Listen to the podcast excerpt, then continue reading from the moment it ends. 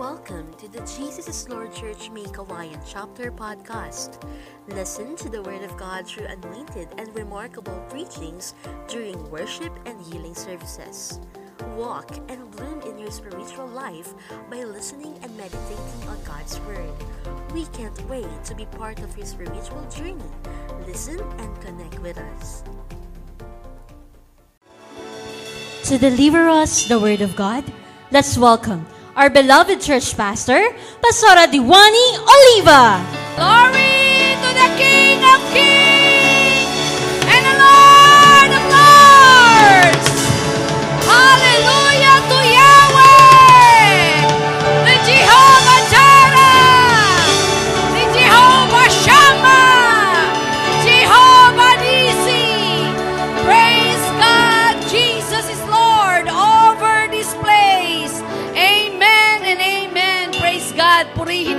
Panginoon. Isang mapagpalat, magandang umaga sa buhay ng bawat isa. Madalas ko pong sabihin, ang magising ka isang umaga ay isang napakayamang biyaya at pagpapala na po. Sapagat napakarami po nating nakasabay na tulog, hindi na nagising. Salamat sapagkat ayaw pa nating gumising-gising kanina. Ano po? Napaka sobrang biyaya. Meron tayong taglay galing kay Heso Kristo na di nagkulang kailanman. Amen? Kapag ka po dumarating sa punto na tila baga mayroong mga bagay na hinihingi tayo at hindi pa dumadating, at tila baga maiinip na po tayo at bibigay tayo, subukan po nating kumuha ng calculator. At isa-isahin po natin ang mga biyaya at pagpapala. Nang mula nang mamulat ka sa daigdig na ito, tingnan ko lamang po, baka po pati calculator nyo'y sumabog. Ano po? Napakabuti po ng Panginoon. Kamusta po kayo? Ilang linggo pa po, ang ah, ilang linggo na po yung ating binubuno na hindi po tayo napupunta sa simbahan. Nandyan lang ho kayo sa inyong tahanan, nanunood. Pero ako po'y naniniwala at nananampalataya na gaya po ng aking madalas ituran na ang kapangyarihan ng Diyos na nandito sa kalagitnaan ito ay kapangyarihang ding nararanasan ng mga nanonood dyan sa FB Live. Amen ba? Sumagot nga ako kayo dyan sa comment section. Amen. Ayan. Sige po, paulanin nyo ng amen. Praise God. God is good. Mahina po silang sumagot kasi po naka-protocol po tayo. Kukunti lang nga nandito. Sige po, kahit iilan kayo, sigaw natin, God is good. And all the time, walang oras at araw na hindi naging mabuti ang Diyos. Amen po ba? Tayo po minsan may mood. May mga pagkakataon ang bait-bait natin, may mga pagkakataong ang saya-saya natin, may mga pagkakataong in the mood tayo, pero mga pagkakataong wala tayo sa mood, ang lungkot natin, ang sungit po natin, ano po, buti na lamang po ang Diyos, hindi nababago ang takbo ng kanyang dugo ng pag-uugali. Laging mabuti ang Diyos. At dahil po ngayon ay pinagdiriwang ang araw ng mga ina, Hayaan nyo na sa pagkakataong ito ay maging bida-bida muna ang mga ina. No? Minsan lang po ito. Hayaan nyo na ang, aking pag ang ating pag-aaralan ay may kinalaman sa mga ina ng tahanan. Pero alam ko pong ang bawat isa ay mapagpapala, inakaman o hindi. Mapagpapala po tayo ng kanyang salita. Amen. Siguro kapag pinadefine ang ina, paano natin i-define sa'yo? Definition about mother, no? May kanya-kanya ho tayong definition. Depende po sa inyong karanasan, depende po sa inyong tinatahak. Pero suma total, alam ko po na ang bawat isa ay iisa ang tinitibok ng puso sa pagiging ina. Ilan pong mga ah, mga quotation ang aking pong ah, natawag pansin, nakatawag pansin po sa akin nang ako po'y nagbabasa. No? Sabi po rito, A mother is she who can take the place of all others, but whose place no one else can take. A mother's arms are more comforting than anyone else. Life does not come with a manual, it comes with a mother. Behind all your stories is always your mother's story because her is where you begin. Nakita ko po sa kasaysayan po ng buhay ng bawat isa na hindi lahat pwedeng maging ina o hindi lahat ina. Pwede tayong lahat ay anak pero hindi lahat ina. Ako po ay isang ina na at nakita ko po ang tunay na kahulugan ng pagiging ina. Hindi biro. Pero salamat sa Panginoon sapagkat sa Biblia po ay binibigyang diin ang kalagayan ng isang ina at kapag inaral po natin ang napakaraming kasaysayan ay mapupulutan po natin ang kagandahang asal at kagandahang buhay ang mga naging ina ng tahanan sa Biblia. Partikular po dito ang mga babae ng Biblia na talaga namang dak- naging dakilang ina. Pero pumili po ako sa kalagitnaan ito sa Biblia na para sa akin siya ang pinakadakila sa balat ng Biblia. Tinawag, tinagurian ko po siyang a ma'am for all seasons. Walang iba kundi si Mary, walang iba kundi ang, ang, ang, ang ina ni Heso Kristo dito sa daigdig na ito. Let me quote 1 Peter chapter 3 verse 4. You should clothe yourself instead with the beauty that comes from within and unfading beauty of a gentle and quiet spirit, which is so precious to God. Psalms 113, verse 9, the Passion Transla- Translation. God's grace provides for the barren one's joyful home with children so that even childless couples find a family. He makes them happy, parents surrounded by their pride and joy. That's the God we praise, so give it all to Him. Ulitin ko po yung ating First Peter. Ano? You should clothe yourself instead with the beauty that comes from within, the unfading beauty of a gentle and quiet spirit which is so precious to God. Ako ho ay naniniwala at nananampalatayang mas makapangyarihan pa rin po ang ganda ng kalooban kaysa ganda ng panlabas na anyo. Tama po ba? Bagamat sa mundong ating ginagalawan, ang labanan minsan ay panlabas na anyo na talagang sa itsura mo pa lang ay uhusgahan at hahatulan ka pa, ka hindi ka pa nakakausap at hindi pa kayo nagkakaroon ng matagalang relasyon, ay nahahatulan ka na dahil sa iyong panlabas na inyo.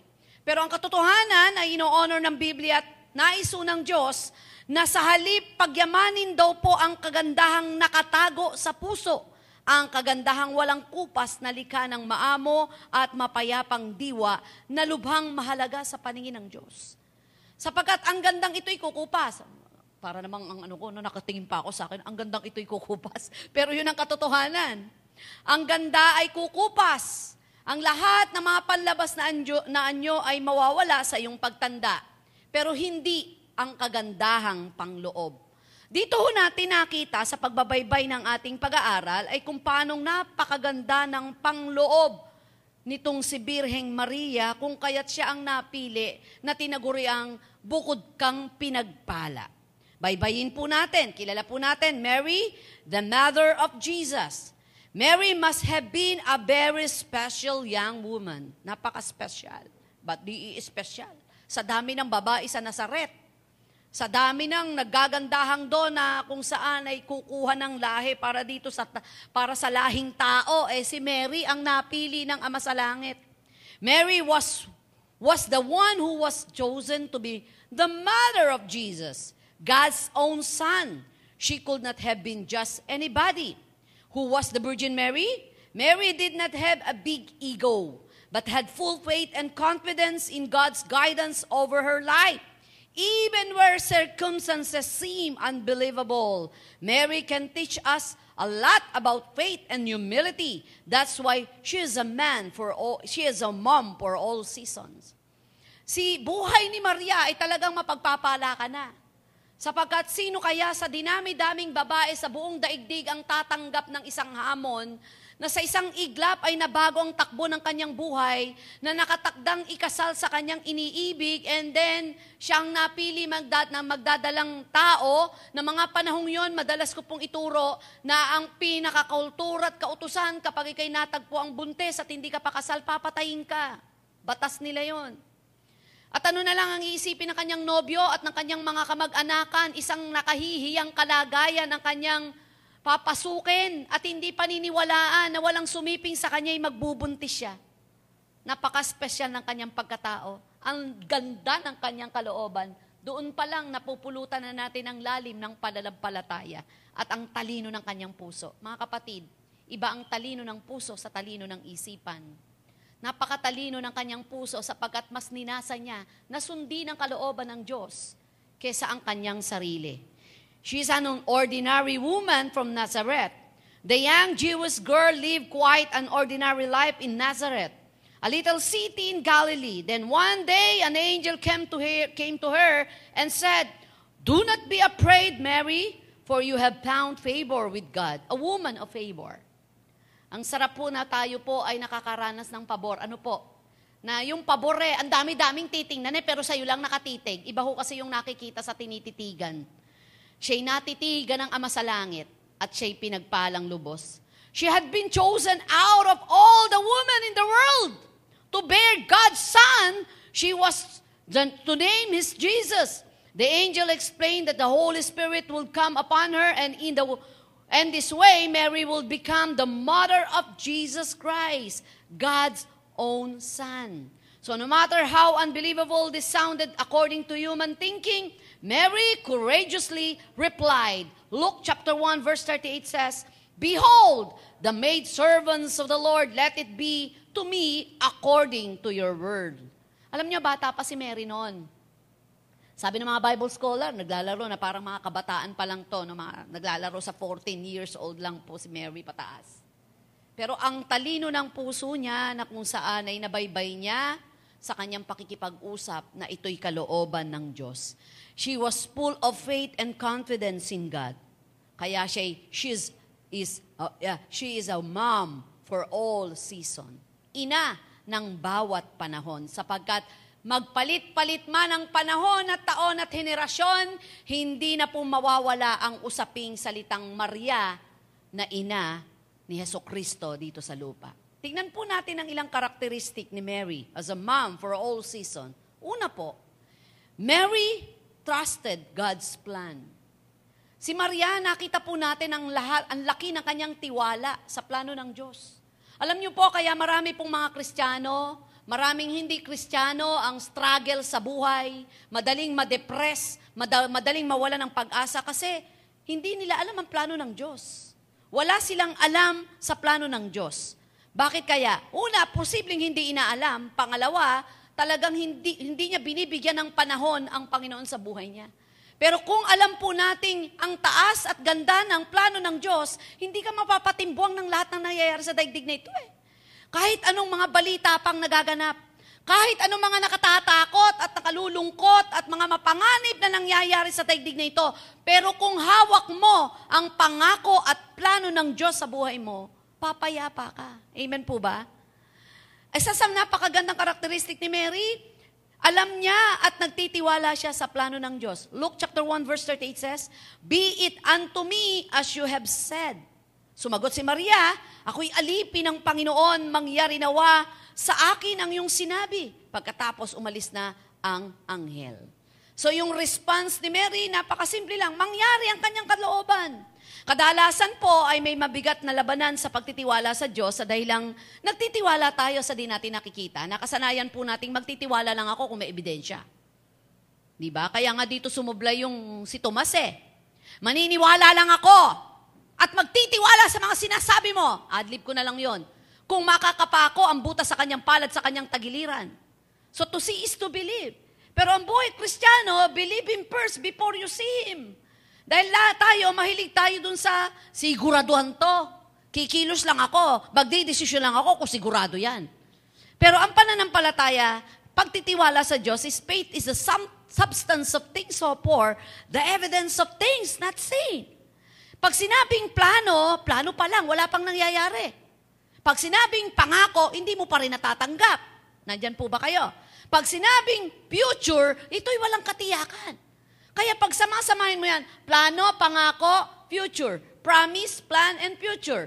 Plano, wala pa. Pinaplano pa lang. Iniisip pa lang. Ano gagawin? Future, walang katiyakan. Promise, pangako. Na kung yung pangakong yon ay isasalalay mo sa plano ng Diyos sa magandang kinabukasan mo. Wala tayong laban sa mundo na walang katiyakan. Kahit gugulin mong lakas mo, ubusin mong kilay mo sa pag-aaral, punuin mo ng diploma ang iyong dingding. Hindi ito ang kasiguruhan ng tunay na kaligayahan at papuntang langit na pangwalang hanggan. Madalas ko pong sabihin, lahat ng bagay sa daigdig na ito may expiration. Ikaw nga may expiration eh. Alam mo ba yung katabi mo at yung nasa bahay nyo? 70 lang hanggang 80 buhay niyan. Pero ngayon, hindi na tumatagal. Namamatay na lang bigla ang tao. Ang bilis ng buhay ngayon. Nahatsing lang. Nasinok lang, namatay na. Eksahirado ba? Opo. Binilaukan lang, di na, hindi na nakahinga, namatay na. Kaya napakahalaga na nakaangkla po tayo, ano plano ng Diyos?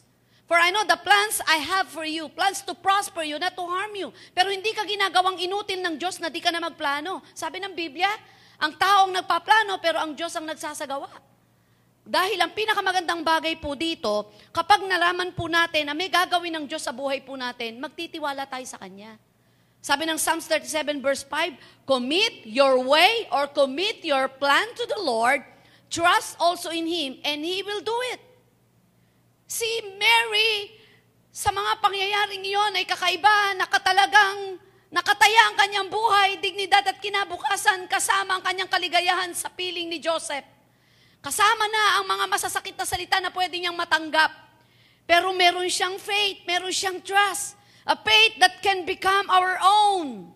Na yung pagtitiwala at pananampalataya niya, nang tanggapin niya yung hamon na yon ay natanggap din po natin. Dahil kung hindi siya umoo, pwedeng ibigay sa iba. Pero nang umoo siya, nahagi po natin. Namana natin, idol, grabe. Isang babae na ganun katapang, na ang kanyang kausap ay hindi paniniwalaan ng sino man. Sino magtitiwala sa iyo na sabihin mong buntis ako? Hello? Sino nakabuntis sa iyo? Secret. Eh sino nga ni ako nga hindi ko kayang paliwanag eh. Di mapagkakamalang nasisiraan ka, sorry sa term. It is said about the Virgin Mary, Luke chapter 1, verse 45, Blessed is the one who believed, for there will be a fulfillment of those things which were told her from the Lord. Pinagpala ka sapagkat sumampalataya kang matutupad ang sinasabi ng Panginoon. Alam niyo po, dito ko nakita na tayong mga kababaihan, ano po, kulang at kapos ang ating lakas at kaalaman upang mabigyan ng magandang buhay, maging ang ama ng tahanan, ang ating mga anak. Tama po yung kanina sa Don't Watch. Na yung anak mo, nakikita mo ngayon at ito ang ugali, pero paglabas niyan, hindi mo nakilala kung ano siya. Nag, nagbabagong anyo. Ano? Hindi mo na alam ang mga lihim na ginagawa nila. Babing baby pagka nakaharap ka, pero hindi mo na alam kung sino sila pagtalikod nila. Dahil ang katotohanan pa rin po ay may hangganan ng lakas ng ating bisig, ng ating isip at kaparaanan upang sila'y mabigyan ng magandang buhay. Tanging Diyos lang ang talaga nating pwedeng asahan at ipagkatiwala ang ganda ng buhay na merong darating sa ating mga anak. Merong confusion ako minsan rito eh. One time, sabi po nung isang taong kausap ko, Hoy, kilala mo ba si ganito? Sabi ko, let me recall, sino siya? Nako, Nung kaklasmate natin nung araw yan, sobrang hina ng utak nun. Hindi ba nagkakabagsak-bagsak yun kung di natin tulungan? Okay. At saka alam mo ba, hindi naman yun nakatapos. Pagdating ng high school, tapos na, hindi na nag-aaral. Okay. Pero ngayon, ang ganda-ganda ng buhay. Ayan.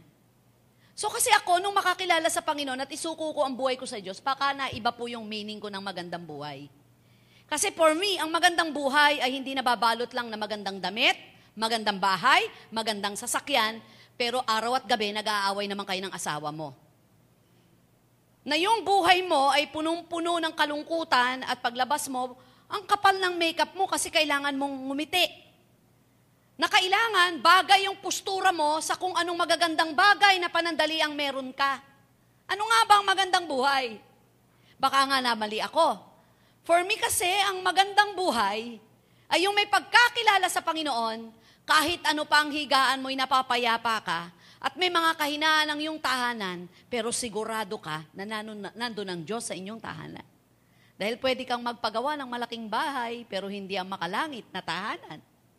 Libro, pero hindi ng talino. Masarap na pagkain, pero hindi ng panlasa. Na-appreciate ngayon natin ang panlasa. Ano po?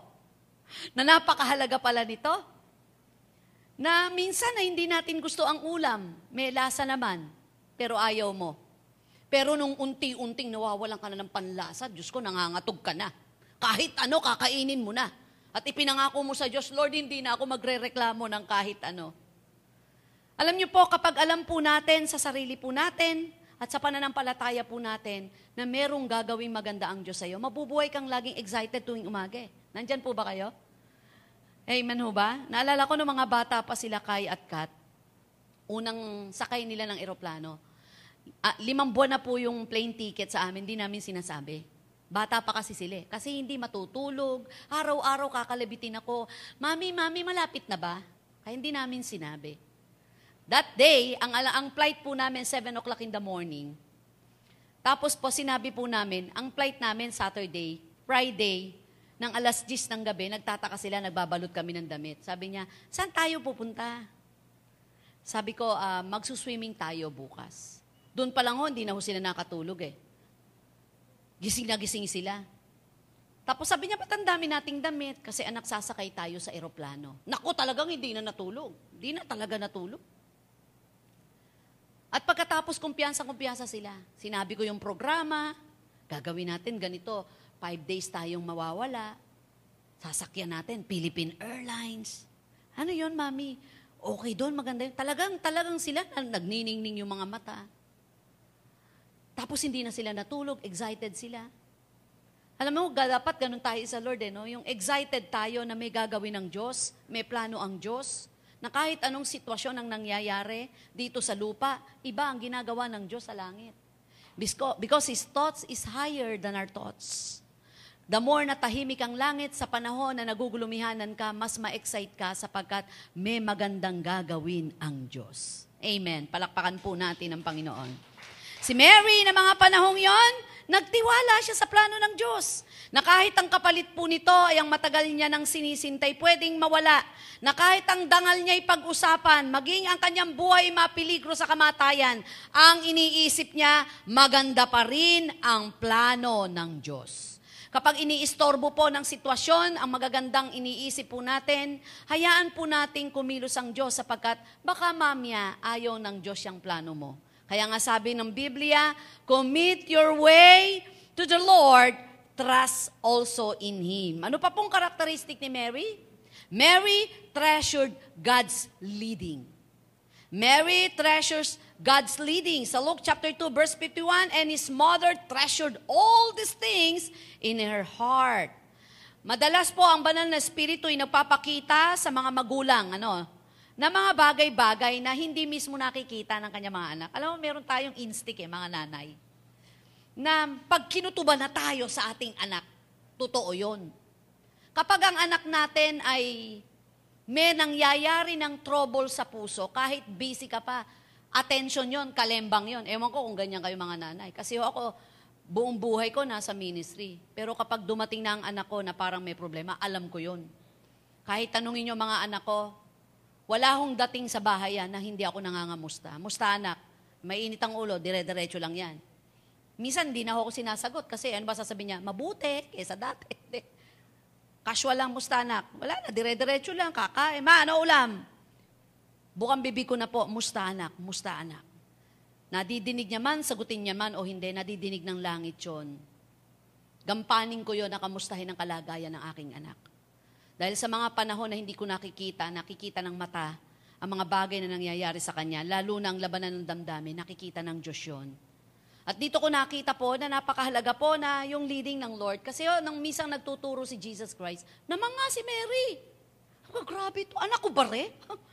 Kasi nakita niya, nawala si Mary, tatandaan, nawala si Jesus, tatandaan niyo, nawala. Yung pala, natagpuan, nagtuturo doon sa templo. Ang tinuturuan, mga matitinding tao, matatalino. Naman nga si Mary nilihim niya to panandalian. Hindi niya pwedeng ipagsabi. Kasi alam niya kakaiba ang bata na isinilang mula sa kanyang sinapupuna.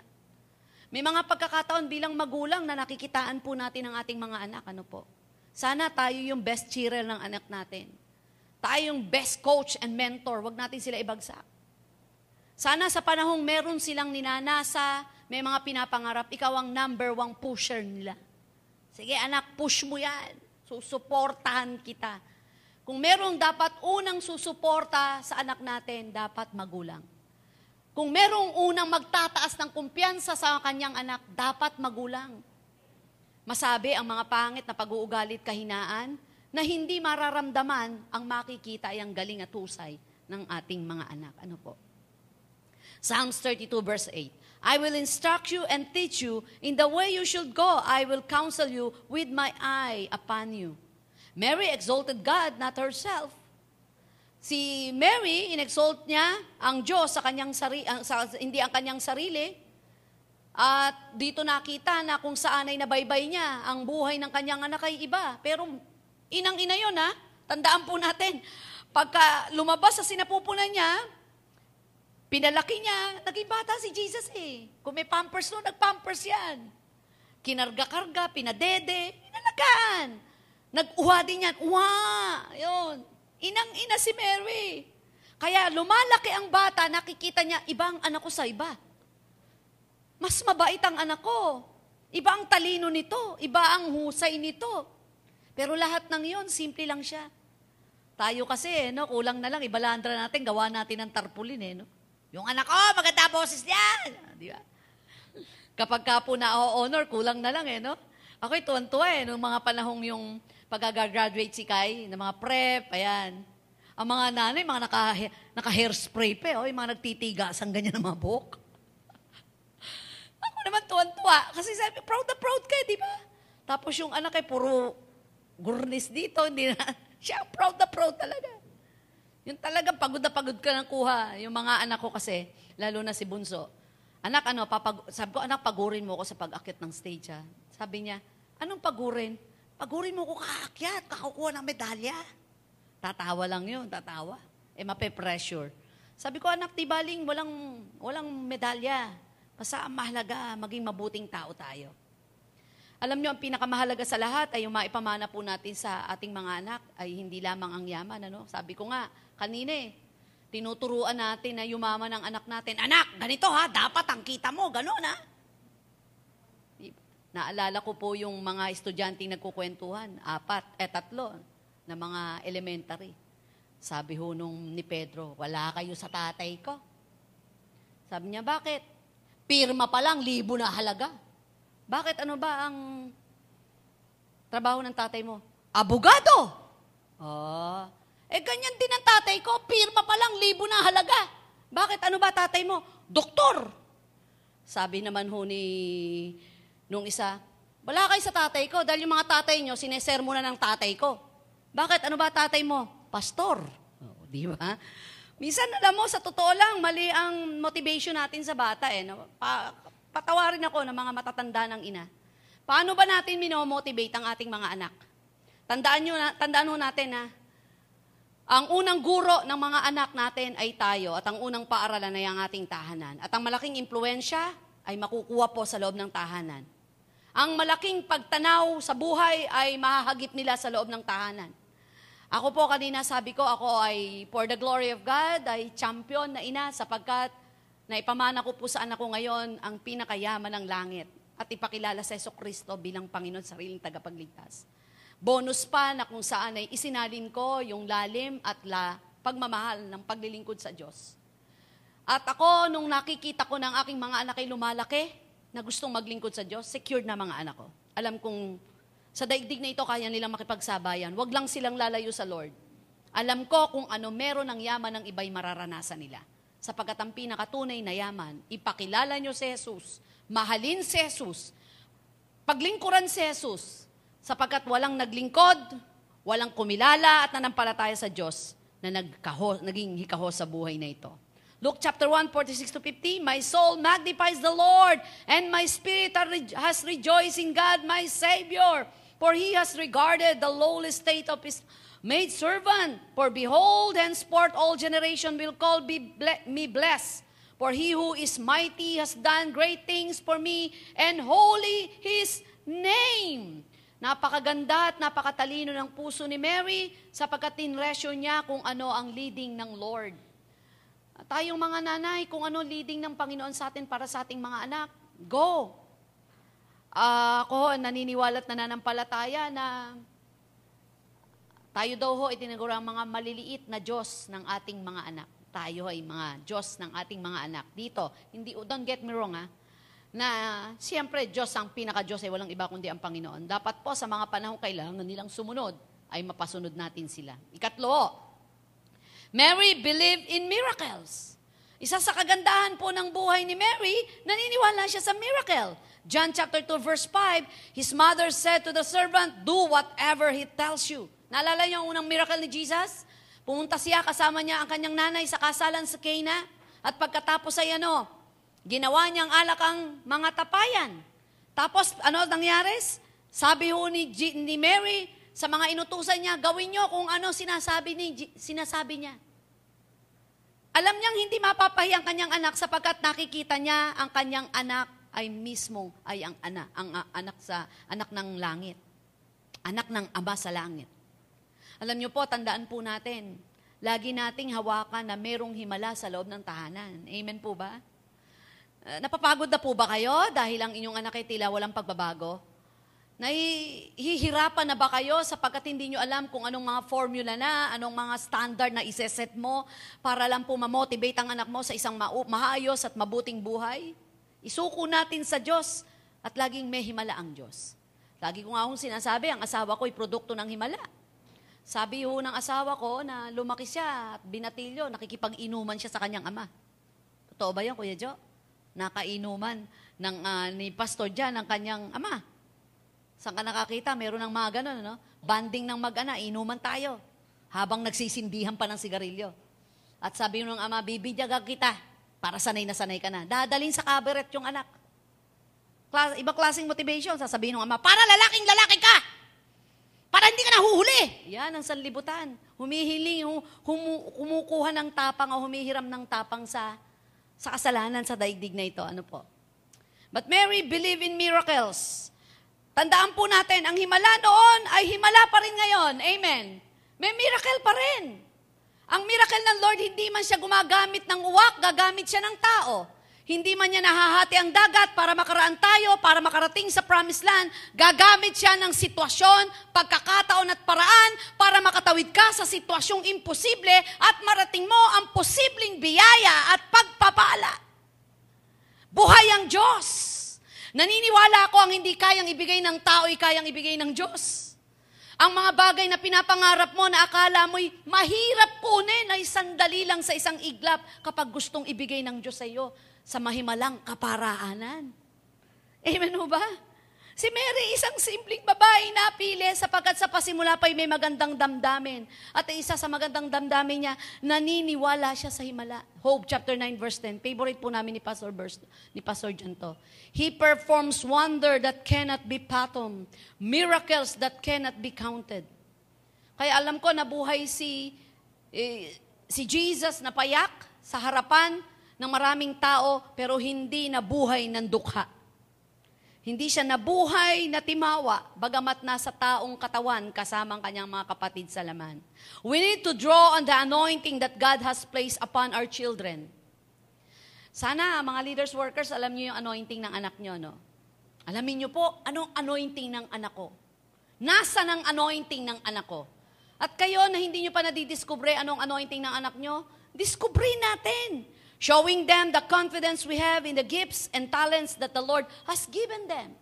Ako, lalaban ko talaga yung anointing ng anak ko eh. Kasi mothers knows best. But God knows talaga yung pinaka the best. Alam ko kung saan kung saan minsan mag mag-excel ang anak ko. Sa school niya, sinabi kong bitawan mo yan, hindi ka dyan tinawag. Mapapahiya lang tayo. Pero dito ka mag-volunteer, alam ko, kahit paano, hindi ka man mag-champion, mapapalakpakan ng Diyos sa buhay mo.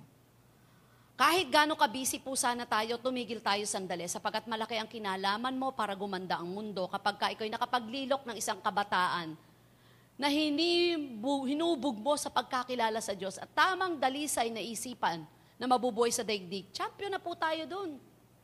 Baka yan ang susunod na presidente ng Pilipinas.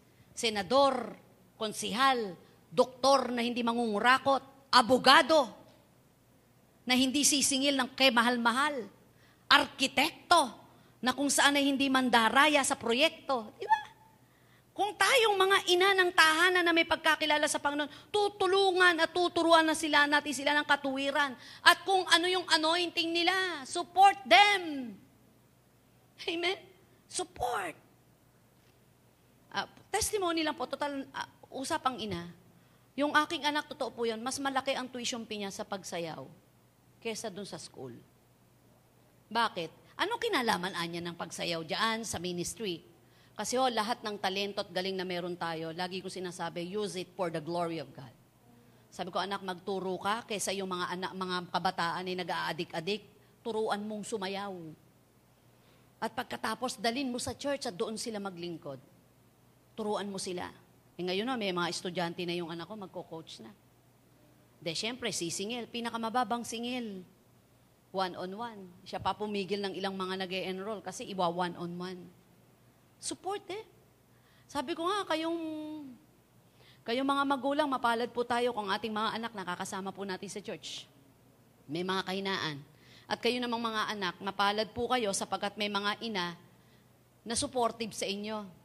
Magaling minsan sa church, hindi magaling sa loob ng bahay. Ano po? Napakasipag sa church. Pero pagdating ng bahay, hindi masipag. Mapalad lang ang bawat isa. Ano po? So we need to support. Si, G- si Mary, suportado niya ang kanyang anak dahil alam niya na may miracle sa pagkatao ng kanyang anak na walang iba kundi si Jesus. Ikaapat, Mary grieved beside him. May mga pagkakataon na may mga personal na laban ng ating mga anak. Sana po maramdaman nila, nakakampi ka, kasama ka, nakikilungkot ka, pero kung may mali ang anak natin, hindi natin dapat konsintihin. John 19.25, near the cross of Jesus stood his mother. Hanggang sa ha- mamatay si Jesus at ialis doon sa krus, dalin sa libingan, nandun si Mary. Napakasakit na dapat sana ang anak ang titingin sa kabaong, pero ang ina ang tumingin sa kabaong ng kanyang anak. Napakasakit. At dito nakita po natin dahil sapagkat alam niya, balikan natin, alam niya yung plano ng Diyos at nagtitiwala siya at may himalang laging gagawin ng Panginoon. Alam niyang that all things work together for good for those who love the Lord. Alam niyang lahat ng bagay ay magtutugma-tugma at iaayos upang maganap ang kalooban ng Diyos. Tandaan po natin kung nabibigo po tayo. Kung nabibigo po tayo sa mga bagay at ah, nagsasara ng pinto. Ako buhay na buhay ito sa akin eh. Lahat ng pintong kinato ko hindi nabuksan eh. Pero yung isang pinto na di ko inaasahan, binuksan ng pinto. Nang walang kahirap-hirap at kapagod-pagod. Siguro sabi ng Lord, eh kasi nags, kasi nanangan ka sa magagandang pinto na yung tipo nga magpapasok sa'yo eh, yung mga taong talagang inaasahan mo, umaasa sa'yo, umahanga sa'yo, mahal na mahal ka. Ilang pinto na kinatok, nakasara, yung pintong nakasara, yun ang binuksan ng Diyos na walang kahirap-hirap na nakapasok ka. God is a God of full of surprises and amazing God. Meron po tayo, for we know that all things work together for good for those who love the Lord. Kapag may mga bagay na nasasaktan po tayo sa sitwasyon at mga pangyayaring di natin maunawaan, balik po tayo sa lundo. May inaayos lang ang Diyos. Amen? Kung may mga sitwasyon na di mo maintindihan, lumuhod ka lang, may inaayos lang ang Diyos. Sa pagkakataong iyon, bagamat luhaan at durog ang puso ni Birheng Maria, alam niyang sa ikaaayos ang lahat ng ito. Sa pasimula pa nang tanggapin niya yung challenge, alam niya na ang kanyang anak ay tagapagligtas. Sa pasimula pa na binigay ng Diyos ang mga supling na meron po tayo, alam po nating may mga sakripisyo. At kahanga-hanga po ang mga ina ng tahanan na madalas po malimutan natin ang ating mga sarili. Nanawagan nga po ako, di ba? Mother's Day, ririgaluhan nyo na magandang kawali ang nanay nyo. Ririgaluhan nyo na magandang washing machine. Ririgaluhan nyo na magagandang sandok. Magandang lamesa. Nasaan ang regalo nyo sa nanay nyo? Hindi ba panglahatan yon? Parang general gift yun. Kung, kung bukas ang spa, paspa nyo. Dalhin nyo sa shopping at nai, sige, kumuha ka kung ano gusto mo. Di ba? Pero ngayon eh, no?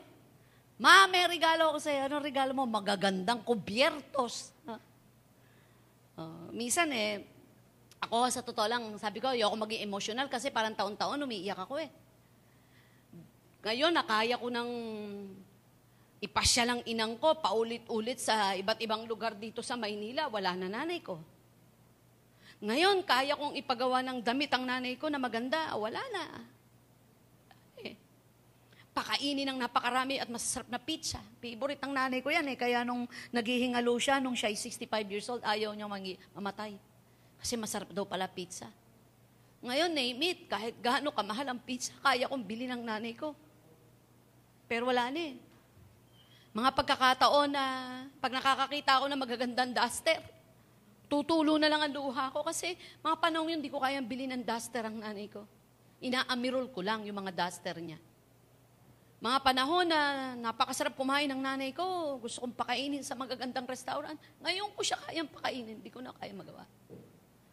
Alam nyo, pinaka napakasakit na regret ng mga anak, yung marami kang dapat gawin na hindi mo nagawa, na pwede mo mang gawin pero hindi mo ginawa. Sakit nun. Alam ko naman na kahit paano, masabi ho ng asawa ko, mag-asawa na tayo, matindi na yung suporta mo, ikaw ang bumibili ng gamot. Nung dalaga kami, dahil walang nga akong pera, dahil ako'y naglingkod sa Panginoon ng volunteer, pinaglalaba ko, pinag-aamirol ko ang inang, pinamamlansya ng damit. Pagdating niya ng bahay, malinis na bahay. Magluluto lang siya dahil hindi ako nagluluto. At nung ako'y magpastor, pag kami naglalabgib sa akin ng 150, 100, nasa kamay agad ng inang ko yun. For the record yun. Nung magkasakit ang inang, ako po sumagot ng gamot, sakit sa puso. Salamat po sa Panginoon, kaya lang marami pa akong gustong gawin at ibigay sa inang ko. Pero hindi mo na pwedeng ibigay. Kaya mga, mga anak ng tahanan, huwag tayo masyadong selfish. Magiging nanay ka din. Magiging emotional ka din na kagaya ko. Napakasarap magpasaya ng nanay. Kasi ang tindi ng tubo nito eh. Dahil sabi ng Bible, kung gusto mo humaba ang buhay mo, sumunod ka sa nanay mo, sumunod ka sa tatay mo. Pampahaba ng buhay yun. Si pastor dyan, simple lang manangaral. Pag sinabi niyang, huwag kayong iinom ng ganito, kakain ng ganito. Pag naway siya na sinabing, huwag kayong magpapagabi. Kung gusto niyo pang mabuhay at kung gusto niyo pang mamatay ng maaga, sundin niyo ang magulang. Yun ang sabi ng Bible eh. Children, obey your parents in the Lord. At ang mga magulang naman, wag naman ho nating hayaan na tayo ang maglagay ng self-pity, insecurity sa mga anak natin. Wag nating pababain ang kanilang mga moral. Ako ho kasi, sabi nila, exage daw ako minsan mag-lift up. Sabi ko, yun na lang naman na ibibigay mo, i-lift up, i-appreciate, di mo pa gagawin. Eh lahat ng tao, pag in-appreciate mo, nakikiliti. Walang tao na hindi ginustong purihin siya. Huwag naman, huwag naman. Eh, sabihin mo, ganda ng hair mo ngayon. Ay, nak, tumatas ang kumpiyan. Bagay sa'yo, damit mo. Huy, cute mo ngayon, di ba? Galing mo talaga, talino mo talaga. Ah, malaki po kinalaman po natin sa magandang tatahakin ng ating mga anak. At mga anak, malaki din ang tat- kinalaman mo sa pagtahak mo sa buhay na ito kung paano ka sumunod sa iyong mga magulang, sa iyong ina. Ikalima po, tuli, Mary persisted in his minis- in ministry. Persisted in ministry. They all joined together constantly in prayer along with the women and many the mother Mary the mother of Jesus and with his brother. Acts chapter 1 verse 14. These all continued with one accord in prayer and supplication with the woman and Mary the mother of Jesus and with his brothers. Mary continued on with the work and community of Jesus after his departure. Nung mamatay si Jesus, ina si Mary, hindi tumigil ang buhay niya. Pinagpatuloy niya ang kanyang paglilingkod.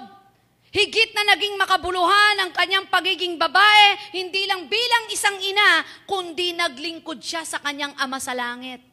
She was faithful to the vision that he cast before her, even after her heart had been broken by the horrific, horrific death of her son. She continued on the faith to follow after his teaching and his footsteps. She didn't allow herself to become overwhelmed with question and bitterness. She didn't let her hopes and dreams die just because it seemed like the end of all that God had planned. She allowed God to work His plan, His way, and embrace the brand new way of living. Ganun katindi ang mom for all season na ito. Naging matapat siya sa pangarap at pangitain na pinakita ng Diyos sa kanya. Kahit na broken ang heart niya at nakita niya kung paano pinatay ang, ka, ang kanyang anak ng pagkakataong yun. Pinagpatuloy niya ang kanyang pananampalataya, sumunod siya sa mga katuruan at dapat lakarin ng isang tunay na may pagkakilala sa Diyos. Hindi niya hinayaan ang kanyang sarili mapuno ng mga tanong dahil sa sama ng loob na dinanas ng kanyang anak. Hindi niya hinayaan ang kanyang payapa at pag-asang pangarap ay mamatay dahil sa mga nangyari at naganap. Pinahintulot niya na ang Diyos ay gumawa ng magandang plano at niyakap niya ang lahat ng ito at pinaniwalaan niya. Higit na ho pinagpala na ang babae nangarap, nagsakripisyo sa kanyang anak, higit kailanman kung ito pa'y may pagkakilala sa Panginoon. No matter who you are, the Lord can use you. Si Mary is an ordinary woman. Sa isang ordinaryong lugar, nakita siya ng Diyos pero ginamit mightily ng Lord. Gusto ko pong itaas ang antas ng pananampalataya at pagkatao ng mga kababaihan ngayong umaga. Let us serve the Lord with gladness. Magtanim po tayo ng paglilingkod sa Diyos at ang magiging bunga rin po nito, ang ating mga anak ay mamanahin po iyon. Bukang bibig ko sa mga anak ko, tandaan nyo, huwag nyong makita sa inyong sarili. Huwag nyong hayaang makita nyo ang sarili nyo na nawawala na kayo sa paglilingkod. Huwag nyong hayaang makita ang inyong sarili na nanlalamig na sa Diyos. Huwag niyong hayaang makita niyo ang sarili niyo na ang kaloob ng Diyos ay masayang sa buhay ng bawat isa. In conclusion, take a moment to think about Mary and what she can teach us about parenting. She embraced God's will for her life, even though it was embarrassing and inconvenient. She kept quiet about what God had revealed to her about her son, allowing the promise to be revealed in God's time. Mary believed in the gifts that God gave her child, and at the right time, she pressed into the anointing God placed upon him. She stood beside him on his worst day, never leaving his side. Finally, she didn't allow his death to make her bitter, but instead carried on in faith and helped to spread this belief all over the world. Siguro po sa pagkakatong ito, may mga magulang, may mga anak na masama ang loob sa kanilang ina. Ina na hindi ho pinakikitang may sama na ng loob pala sa kanyang anak. Ganon tayo eh, no? masama na loob, tinatago pa natin, pero mga anak hindi nagtatago. Si Mary ay mom for all season. Nakitahan po natin ang pananampalataya. Minsan lang po tayo magiging ina at minsan ka lang magiging anak. Ang Diyos, nakita ko po, pinahalagahan niya ang pamilya. Ano po? Nang bumaba siya dito sa lupa, humanap siya talaga ng isang pamilya na kanyang pupuntahan at ito'y sa buhay ni Mary at ni Joseph. Sa Old Testament ay nilalang niya ang babae at lalaki at nagkaroon ng pamilya. Hindi agad nagtayo ng church. Uh, sa panahon ng Church of uh, Laodicea, mga panahon ng church, ng panahon ni Kristo, sa loob lang ng tahanan ng church, nandun ang kanilang mga anak. Nawa po maging iglesia ang ating tahanan ng pinananahanan ng ating Diyos. Nawa po ang mga ana, mga ina ng tahanan ngayon ay pinalalakas ng Panginoon. Ano po? Sa oras pong ito, dalangin ko po sa mga ina ng tahanan na puno ng takot at pangamba.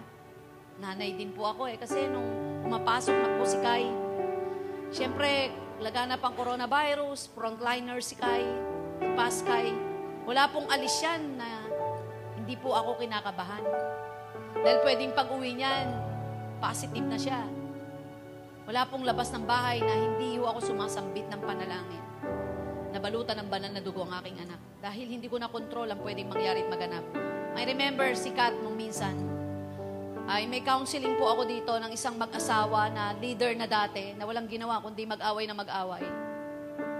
Nakita ko na lang ho, bit-bit na mga lalaki yung katawan ng anak ko, si Bunso hinimatay ho sa stoplight. Dahil ng mga panahon yon, mahina yung puso niya. Umiyak po yung dalawa, sabi niya, nahiya naman po kami sa inyo, nag-aaway po kami, kinuha pa namin yung oras niyo. Yung pala, may sakit ang anak niyo. Sabi ko, tinaya ko kako yung panahon ko na dapat sana kasama kong uuwi ang anak ko dahil may nararamdaman, mahin, na sumama ang loob, umuwi mag-isa, hinimatay sa stoplight. Para lang sa ikaayos ka ako ng buhay niyo. Sad to say, hindi naman maayos-ayos at iniwan din naman tayo. At ang sabi, nahihiya po akong umaten kasi po, matagal na po akong absent. Pero sa lahat ng yon, alam ko pong nakita ng anak ko po, hindi naging bitter ang anak ko. Nakita niya na nasasakripisyo minsan yung buhay namin para lamang po mabigyan ng kaluguran ng Diyos at ang ibang tao ay maligtas. Lagi ko sinasabi, secured na naman tayo mga anak. Hindi tayo pababayaan ng Diyos. Alam niyo po, ang security po, ng pamilya natin ay nasa Panginoong Hesus, lalo na kung ang mga magulang ay sinusuportahan ng mga anak. At ang mga ina ng tahanan ay mananatili pong nagtatapat sa Diyos na pinagmumula ng bagong lakas. Sa oras na ito, sumamba po tayo at ipapanalangin po natin ang pamipamilya ng bawat isa, lalo na po ang mga ina ng tahanan. Ang narito po ngayon ay tumayo and let us worship the Lord. Kung kayo man po ay nanonood dyan sa FB Live, inanyayahan ko po na pansamantalang tumigil at mag Magtabi-tabi po kayo na mag-anak and I will pray for you.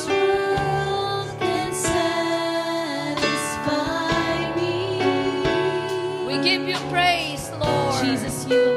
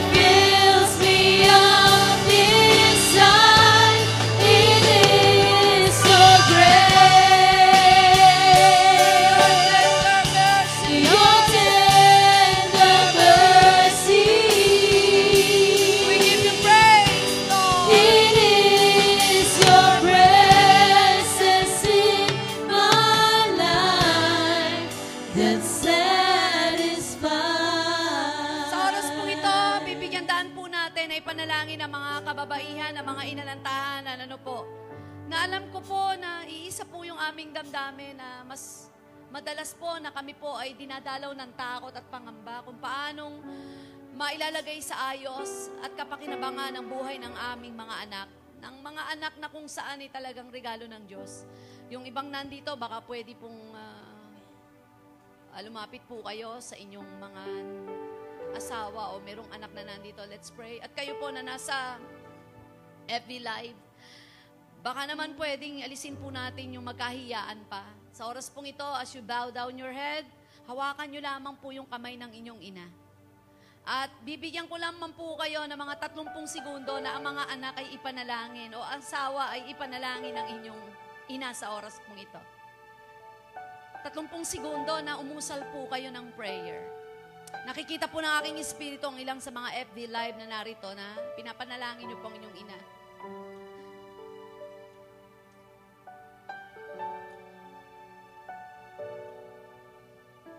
Thank you, Lord.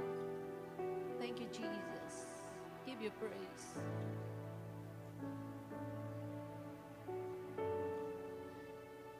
At sa oras na ito, hayaan niyo pong tapusin ko po sa panalangin. Aba naming Diyos na banal, narito po, Panginoon, sa FB Live, ang ilang pong mga leader na kasama ko na mga ina ng tahanan, Lord. Palakasin mo po ang bisig ng aming pananampalataya at pagtitiwala sa iyo. Bigyan mo ng katalinuhan ang aming puso, maging payapa ang aming isipan, At sa mga ina ng tahanan na nanonood sa FB Live na may malaking problema sa kanilang mga anak, sa kanilang asawa, sa kanilang tahanan, na ang pamilya nila, isa sa kanilang pamilya ay may sakit na naging positibo sa COVID. Ang ilan po'y nasa ospital, ang ilan po'y nanganganib ang buhay. Lord, higit kailanman iba ang lungkot ng isang ina kapag ang anak na ang nasasaktan at nasa gitna ng kapahamakan. Higit ang pagdurog ng damdamin, O Lord, sa oras pong ito, gumawa po kayo ng himala. Puntahan niyo po ng inyong presensya ang tahanang iyon. na nas, nasasabog na sa kalungkutan ng puso ng ina na yon. At sa oras na ito, dakilang Diyos, inaalala po namin si Mary na kung saan ay buo ang pagtitiwala sa iyo, nanangan sa plano mo, nagtiwalang may gagawin ka at naniniwala siya, Panginoon, sa lahat ng kaparaanan mo. Kaya sa umagang ito, naniniwala kami sa kaparaanan mo. Naniniwala at nananampalataya kami, hindi man nakikita namin ang sagot at tugon, pero may ginagawa ka na. Salamat po, dakilang Diyos. Inaangkin po namin ang tagumpay. We give you praise. We give you honor. In Jesus' name we pray. Amen. Amen.